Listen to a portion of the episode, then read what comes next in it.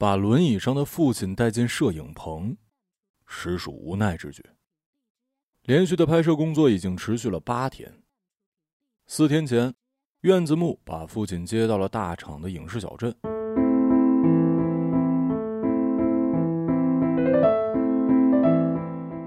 吃睡不离地，让他待在视线范围之内。泡沫塑料板后拉了帘子，是演员的休息区。老院呢，就孤孤的站着一个角落。头一天的确招来一些异样的眼色，近两天见怪不怪，都知道这是摄影指导的父亲。制片人也不好说什么。院子木并没有耽误工作，只是父子二人坐在一处时呢，有微小的争吵。老院怕给儿子丢人，也没敢太大声，必须坐到摄影机后去长镜的时候，院子木才让摄影助理代为照看父亲。拍摄间隙，院子木扭转轮椅，推父亲出了摄影棚。老院看了眼抽烟的院子木，满眼的羡慕。自上次手抖把床单烧掉半个，他就被剥夺了抽烟的权利。就不给根啊？老院侧着脸试探着问。院子木没理他。老院皱起眉：“每天这样式的，你同事看着都不得劲儿。”你也知道啊，院子木白了父亲一眼，我又不是傻子，怎么能看不出来啊？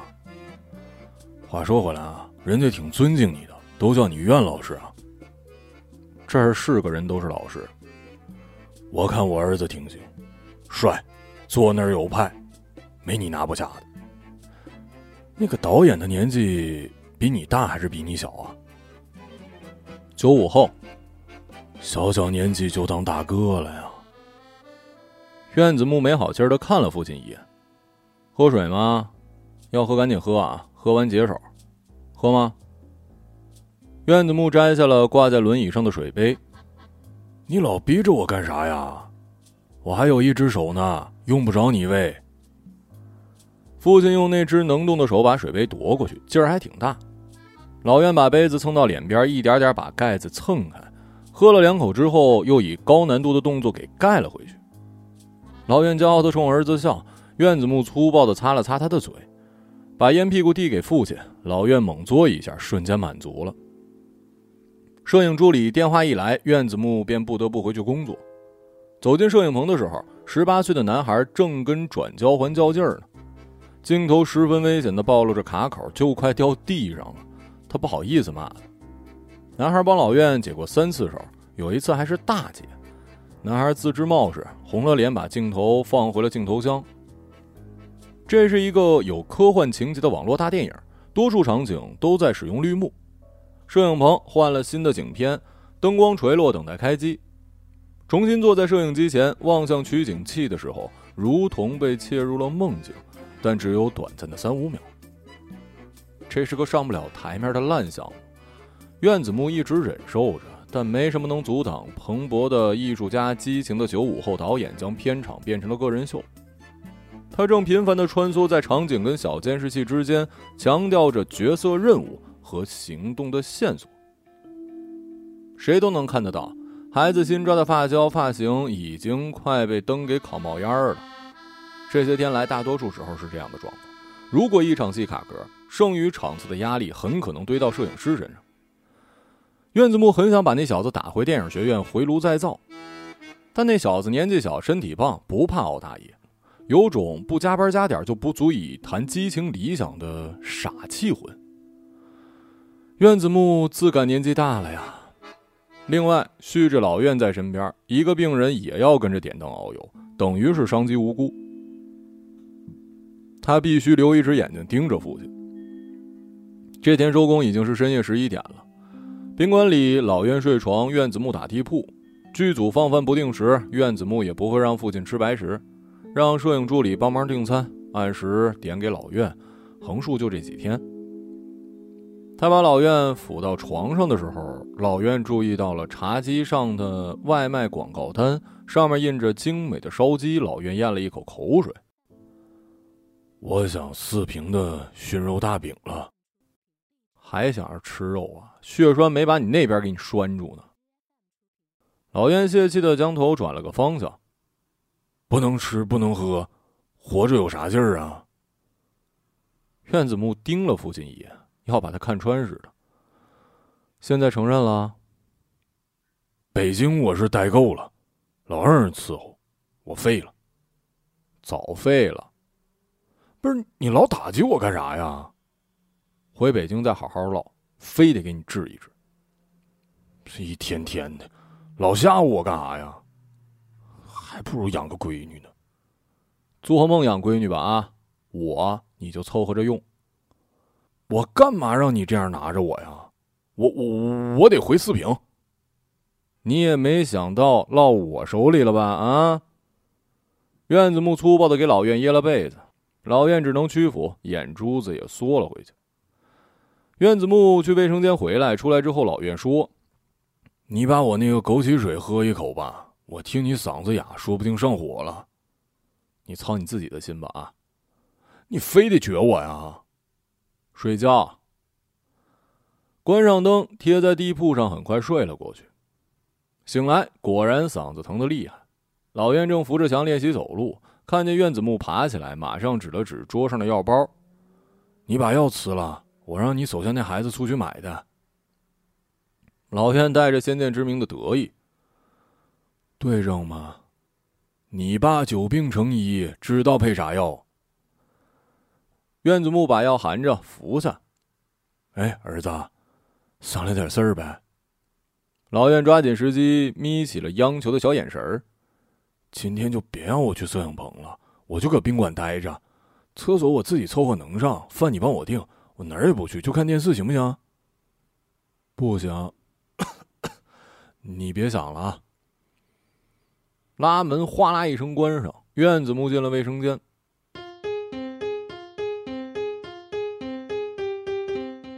老院手一使劲，把墙皮抠下来了，连忙补回去，补不上又掉了，只能做贼一样扔到墙角。院子木走出来，老院眼睛马上捕捉过去。我快让你逼死了，我非得跳楼啊！你有这想法啊？嗯，要解手吗？不解，我憋着。一串清鼻涕挂在老院嘴唇，院子木撕了张纸帮他擦掉。老院坚贞不屈的梗着脖子，穿好衣服，老院被装回轮椅，再次坐到了片场的角落，一坐又是一天。晚上拍摄间歇，院子木听见制片人对导演说：“最好别掉链子，争取在后天晚上杀青。”细问才知道，项目预算临时被压缩，拍摄随之在一种紧张而又颓丧的气氛中进行。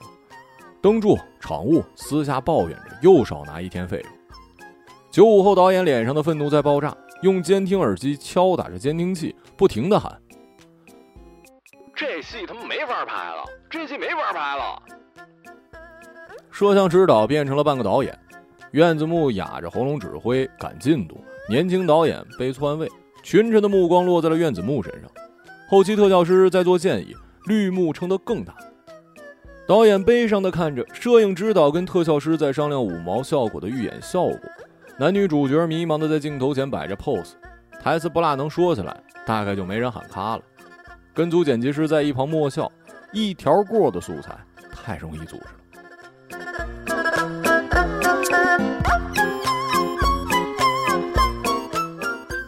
第三天下午五点，拍摄结束。院子木没参加杀青宴，毕竟身边续个病号。另外，他也不太想跟草根梦想家、跟土豹子出品人合影。一群脑袋被鬼踢了的家伙凑在一起拍五毛特效的科幻片这些人凑在一起才真叫科幻。温水煮青蛙，工作终是变成了消耗，非但是身体上的，还是精神上的。一度，院子木觉得自己已经变成了机器。是这个行业在摁着他，拿他当开机关机键。没人真正认识他，也只有百度词条认识。五年拍了十八部网络电影，他呕吐，是真吐。这种心理过敏反应，院子木在一位做心理医生的朋友那儿获得了解释，叫做职业倦怠。有些想法是在默默酝酿，也许终有一天会回吉林老家。他想到了职业去向。也许呢，开个婚纱影楼，撑个俗气的门面在街上；也许开个小店卖熏肉大饼，亲戚里有人做这个。自自父亲去年病倒之后，他常在内心做着商议，心理上却黏着北京这个超级都市，酒吧、风景、艺术区各色的人，他以为的融入，不过是一厢情愿的贴附。结识了一群朋友，多数还是东北人，大绿棒子加烧烤，最得意的还是这个。这些年，朋友聚散，换了一茬又一茬，他似乎已经变成了待得最久的人。去年此时在巴厘岛帮某网红拍摄婚礼短片当时还持着一份人生多美好的幻觉，幼稚鬼一样和金发女郎打沙滩排球。猛然，天空就暗了下来。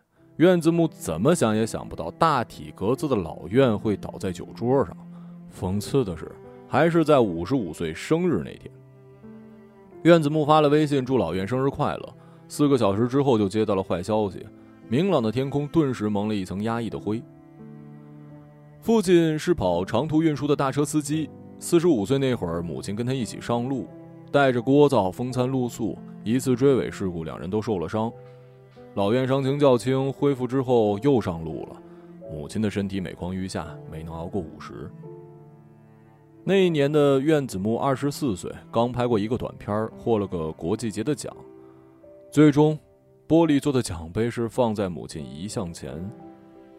葬礼之后，他发了个恨誓，定要在三十岁之前让老院从长途上撤下来，过点平稳的日子。亲戚朋友都看得见他有多努力，这份执着先是老院散播出去，他非常愿意把儿子的作品分享给人看。院子木有了长长的百度百科词条的时候，四邻八舍都骄傲了一把。四平媒体还做了专访，简直连院子木自己都信了这所谓的成功。他是拼命三郎，除了工作就是工作，一个片场又是一个片场。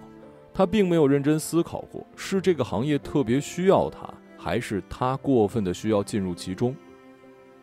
总之就是启动了玩命模式。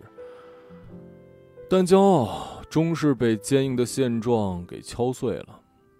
趴在片场熬大夜接受制片人跟客户锤炼的时候，他逐渐清醒的意识到，在这个工作环境里，从不缺替代他的人。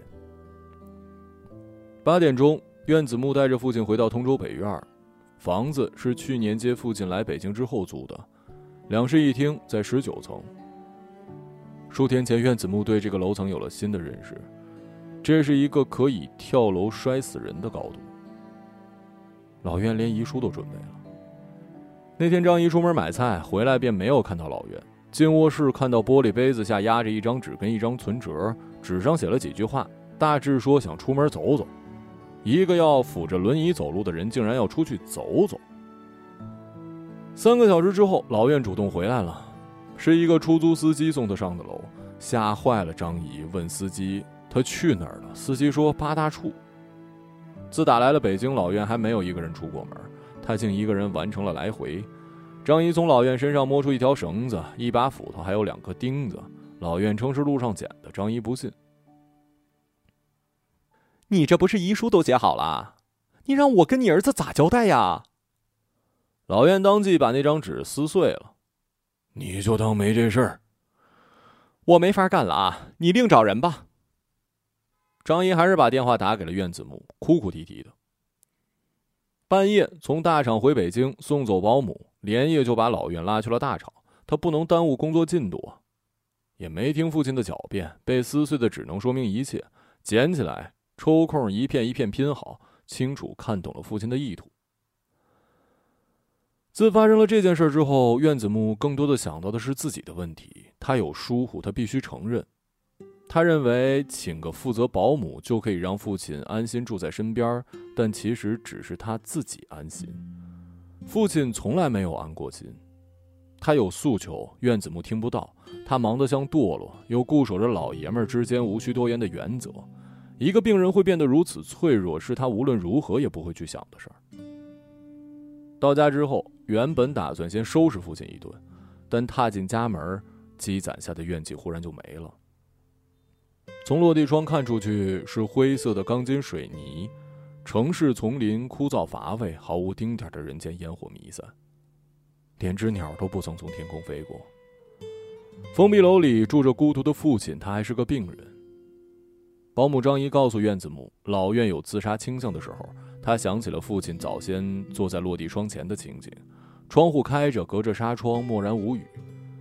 他以为他在看落日，但很可能是在酝酿不良的想法。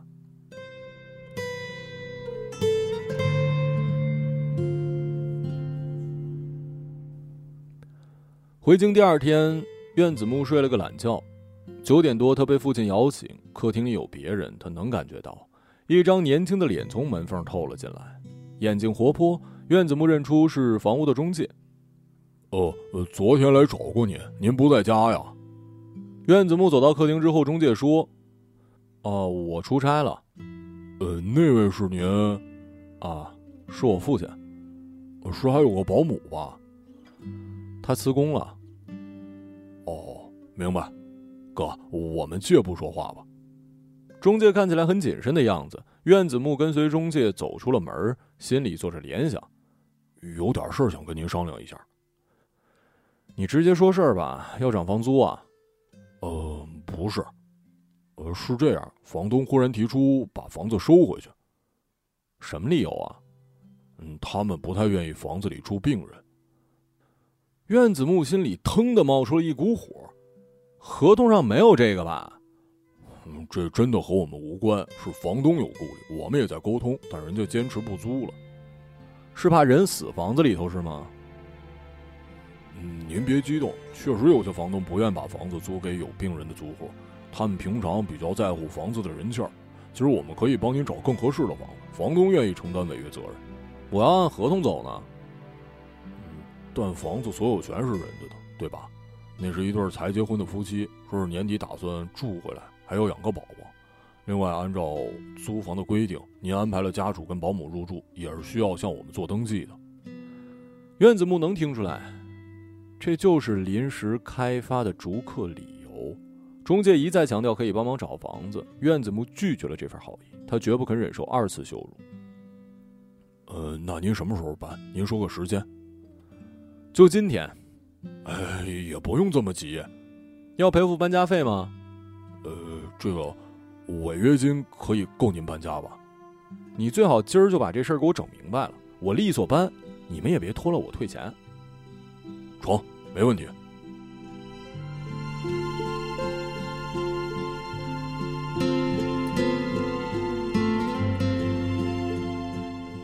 回到房间，轮椅上的老院正跟着电视小品嘎嘎笑。院子木先去洗漱，洗完出来才对父亲说：“今儿晚上这儿住不成了。”老院没回应，还在跟着电视笑。房东其实前几天来过，贼着眼睛跟邻居聊天，打听租客状况。听没听着啊？听着了，住这么高，脚底下都打忽悠颤。苑子木心想，一定是保姆张姨把父亲企图自杀的事传出去，指责谁都显得无能。翻起搬家电话的时候，他突然有点迷茫。很多事儿堆到眼前：父亲的病、职业去向、高昂的房价，还有没谱的婚姻。你儿子挺没出息的，对吧？到这岁数还让人赶来赶去的。他把手拍在茶几上，老院看起来有点消沉。都看得出来是个活死人。中介的话那会儿他全听见了。院子木给父亲洗了澡，洗完被安排到沙发，问他想吃什么。老院说附近有个东北菜馆，招牌上有铁锅炖鸡。院子木下了订单，菜很快送了上来。老院捡起筷子，笨拙的吃起来，一块鸡肉没夹起来掉了，泄气的放下筷子。父子俩都没心情吃了。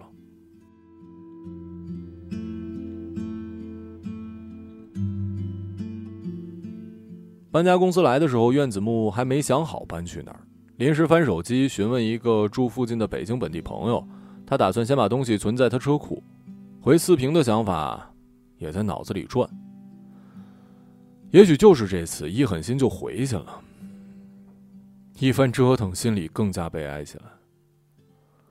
搬完家已是深夜十一点，父亲睡在了朋友家的客房。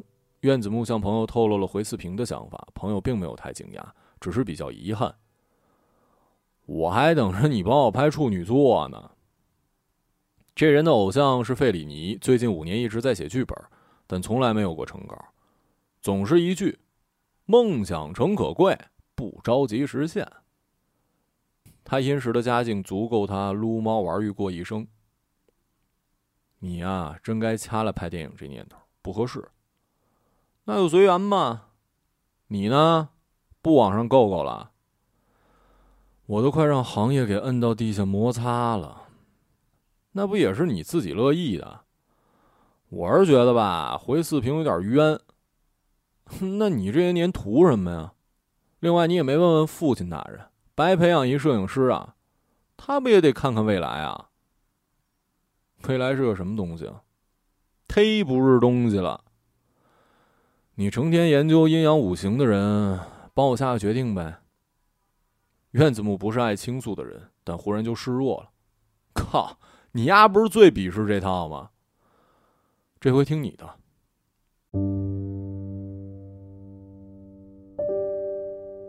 要不然结个婚吧，到时候可以让内人分担照顾老父亲的工作。你直接说找一免费保姆算了呗。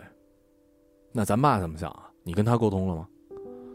他可能觉得拖累了我，想回四平。病人都爱胡思乱想。写过遗书，尝试过自杀呢。不会吧？我看咱爸没那么丧啊。搬家那会儿还和那帮人有说有笑，眼睛亮得像两盏灯似的。他是自来熟。要不考虑送养老机构？北戴河有非常好的康复中心，护理服务非常专业。我去过，我姥姥就住那儿。苑子木最恨这人身上不经意流露出的优越感，现在是求到他，非得一块喝茶才行。你能靠谱点吗？他要是一直存着自杀的想法，住了养老院，我也不敢保证他不做出点啥事儿啊。那是你冥顽不化，养老观念落后行吗？你是泡在奶水里长大的，你不懂人间疾苦。别那么嘲讽啊！我小时候家里也穷，我是觉得你有可能在夸大一些事儿，别说咱爸了。我有时候一感冒发烧，都想找点耗子药吞呢。我爸一直挺要强的，也许我妈死了以后，他就一点点变弱了。我现在时常怀疑他这些年喝大酒就是想快点死，非得这么想吗？也许他就是想家了呢，闹情绪。你到时候也在北京买一房，老这么搬家，他能好受吗？房子能解决根本问题吗？那你要是愿意当孝子呢，就回老家陪着他，一口一口喂他吃，喂他喝，陪他到死。你愿意吗？我敢保证你不愿意。你爸终究会有百，我宁愿病的人是我。你丫是有病。我确实有。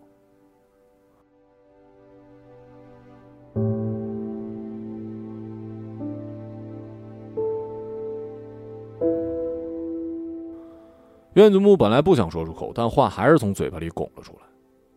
去年有次熬完大夜上厕所，坐在马桶上，他忽然休克了十几秒。醒来的时候发现脸贴地上，后来很长一段时间进卫生间，我都害怕从马桶上站起来的那一下。那些天真的害怕忽然挂掉。那你去看过医生吗？不太敢去，家里有一病号，我不想成为病人。父亲病倒之后，院子木又把注意力放回了身体的时候，散光的眼睛、僵硬的颈椎、酸软的腰腹都在提醒他，他自己也有问题。可他不敢去体检，他真怕躺进医院。我们都羡慕你精力旺盛，都以为你很棒呢。谁会把狼狈展示在朋友圈啊？你微信还有多少人啊？上千个总有吧？我只有十几个。你想说什么呀？哎呀，现在发现啊，好像像我这样活着也没什么不好，窝囊又健康。去他妈的工作吧！你就歇歇能怎么样啊？我是真的挺羡慕你的。虚伪啊！茶水一直喝到凌晨两点，晚上入睡之后，苑子木一遍遍翻看微信的列表，他分析着、筛选着，试图删掉一些人，去掉一些人际关系。但终于是没勇气。父亲睡在旁边，鼾声如雷，一根痛神经发作，接通了记忆深处。从前他被追梦的激情蒙了眼，以为父亲是个老丝瓜，一直追着他，他理所当然的反叛着。他忘记了，他追着他的时候，是他要买数万元的相机，是他要去参加艺考，是他放弃了父亲能找到的唯一进长影的关系。那次老袁把自己喝成了酒蒙子，他并非不知道，是他选择性失忆。父亲躺在病床上的时候，记忆才如同潮水翻涌。这个人没什么大本事，但努力程度可能超过了多数父亲。这个人还保着一个存折，就是和遗书放在一块儿的那张，上面工工整整写着“苑子木结婚基金”，里面存着八万八。那些年家中变故不断，只有天知道他是怎么一点一点存下来的。自他中风倒下，他把他接到身边，他才把他脸上的皱纹、身体上的痣。手指上的伤口、脚后跟上的老茧看清楚，他还从未有过如此密集的时间去看清父亲身体的一寸又一寸。活着不是拍戏可以 NG 重来，他还没能活成让父亲真正为之骄傲的样子，他就已经老了，他们都老了。唯一能做的就是绝住彼此共有的时光，尽量不让他从懊悔中遗漏太多。他情愿让他坠着他。或者就是彼此坠着。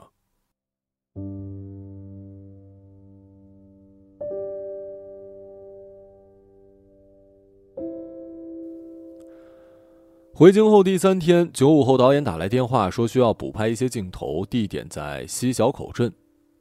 把父亲托付给谁都不合适，仍是带着他一起去了。老院也没抢着扭着说不去。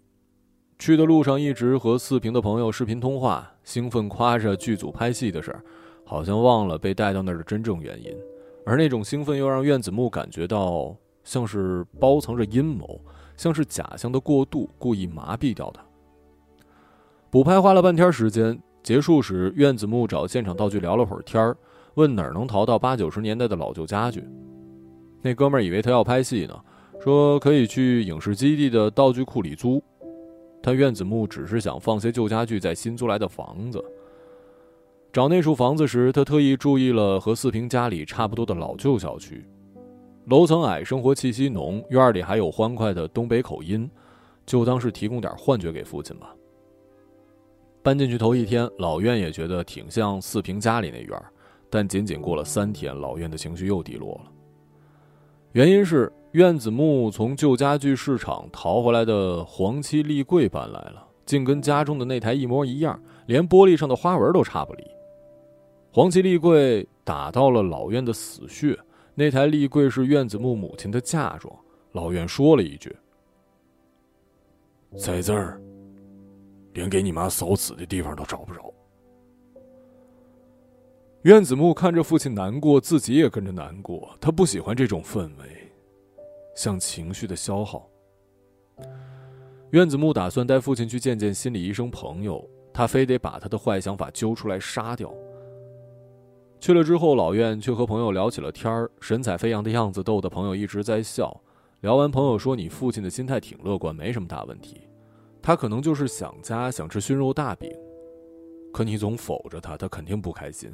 也许就是一顿熏肉大饼能解决的事儿。”院子木听了朋友的建议，带着老院吃了熏肉大饼，点了两大盘子。老院塞得满嘴，像个傻孩子，满足地拍着肚子。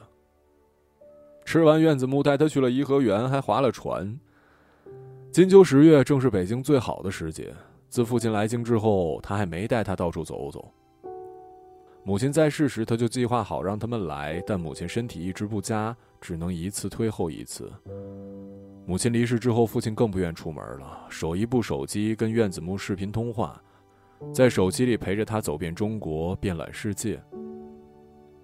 老院说他不稀罕亲自去，再来北京已是一块病肉，没体力更没心情，倒是把著名医院都逛遍了，何必呢？院子木痛恨父亲，更痛恨自己。从颐和园出来，老院说想去看看远处的山。父子俩都没想到，车不知不觉拐到了八大处的山上。院子木看了看父亲，老院把头马上扭转了。他看到了一些熟悉的风景。那天在哪儿下的呀？院子木本来不想问，但没忍住。就记得拐个弯儿，拐弯旁边有个学校，学校里军事训练还喊口号呢。你让司机一直开上去的。我说想看看山。你一个病号，他没拦着。我也不能让人瞧不起啊。他放下你就走了？是我让他走的。回来时候呢？有个来旅游的人开车带我下山，帮我打了出租车。你是真有本事啊！车顺着山路一直开了上去，有寺庙房顶若隐若现。白上去了，儿子。你不是要看山的吗？一路看够了，还是看看吧，以后没机会了。你打算放你爸回四平了？长春电影制片厂的王老师开了个公司，我打算找找他，回家也进便。那早先大学毕业也没进长影，你为了我，不成啊！我我不能拖你后腿以前是以前，现在是现在。你把你张毅叫回来，我我不给他找事儿行不行？这片你就掀了吧。你犯糊涂可不能这么想啊！你那天到底来山上干了些啥呀？你想我能干啥呀？你就说有没有做那事儿吧。我没，我我就是看见那片山有点像咱四平老家，我坐那儿看看，心里舒服，挺美的。可你儿子抹不开脸了，你承认又能咋的呀？顶穴上的伤咋回事啊？父亲以为他没看到，其实他早就发现了。蚊蚊蚊子咬的。有那么大个蚊子啊，叮那么大个包啊！山上蚊子大，给我找一只来。你能找出来呀？那我他妈的就想上吊，咋的了？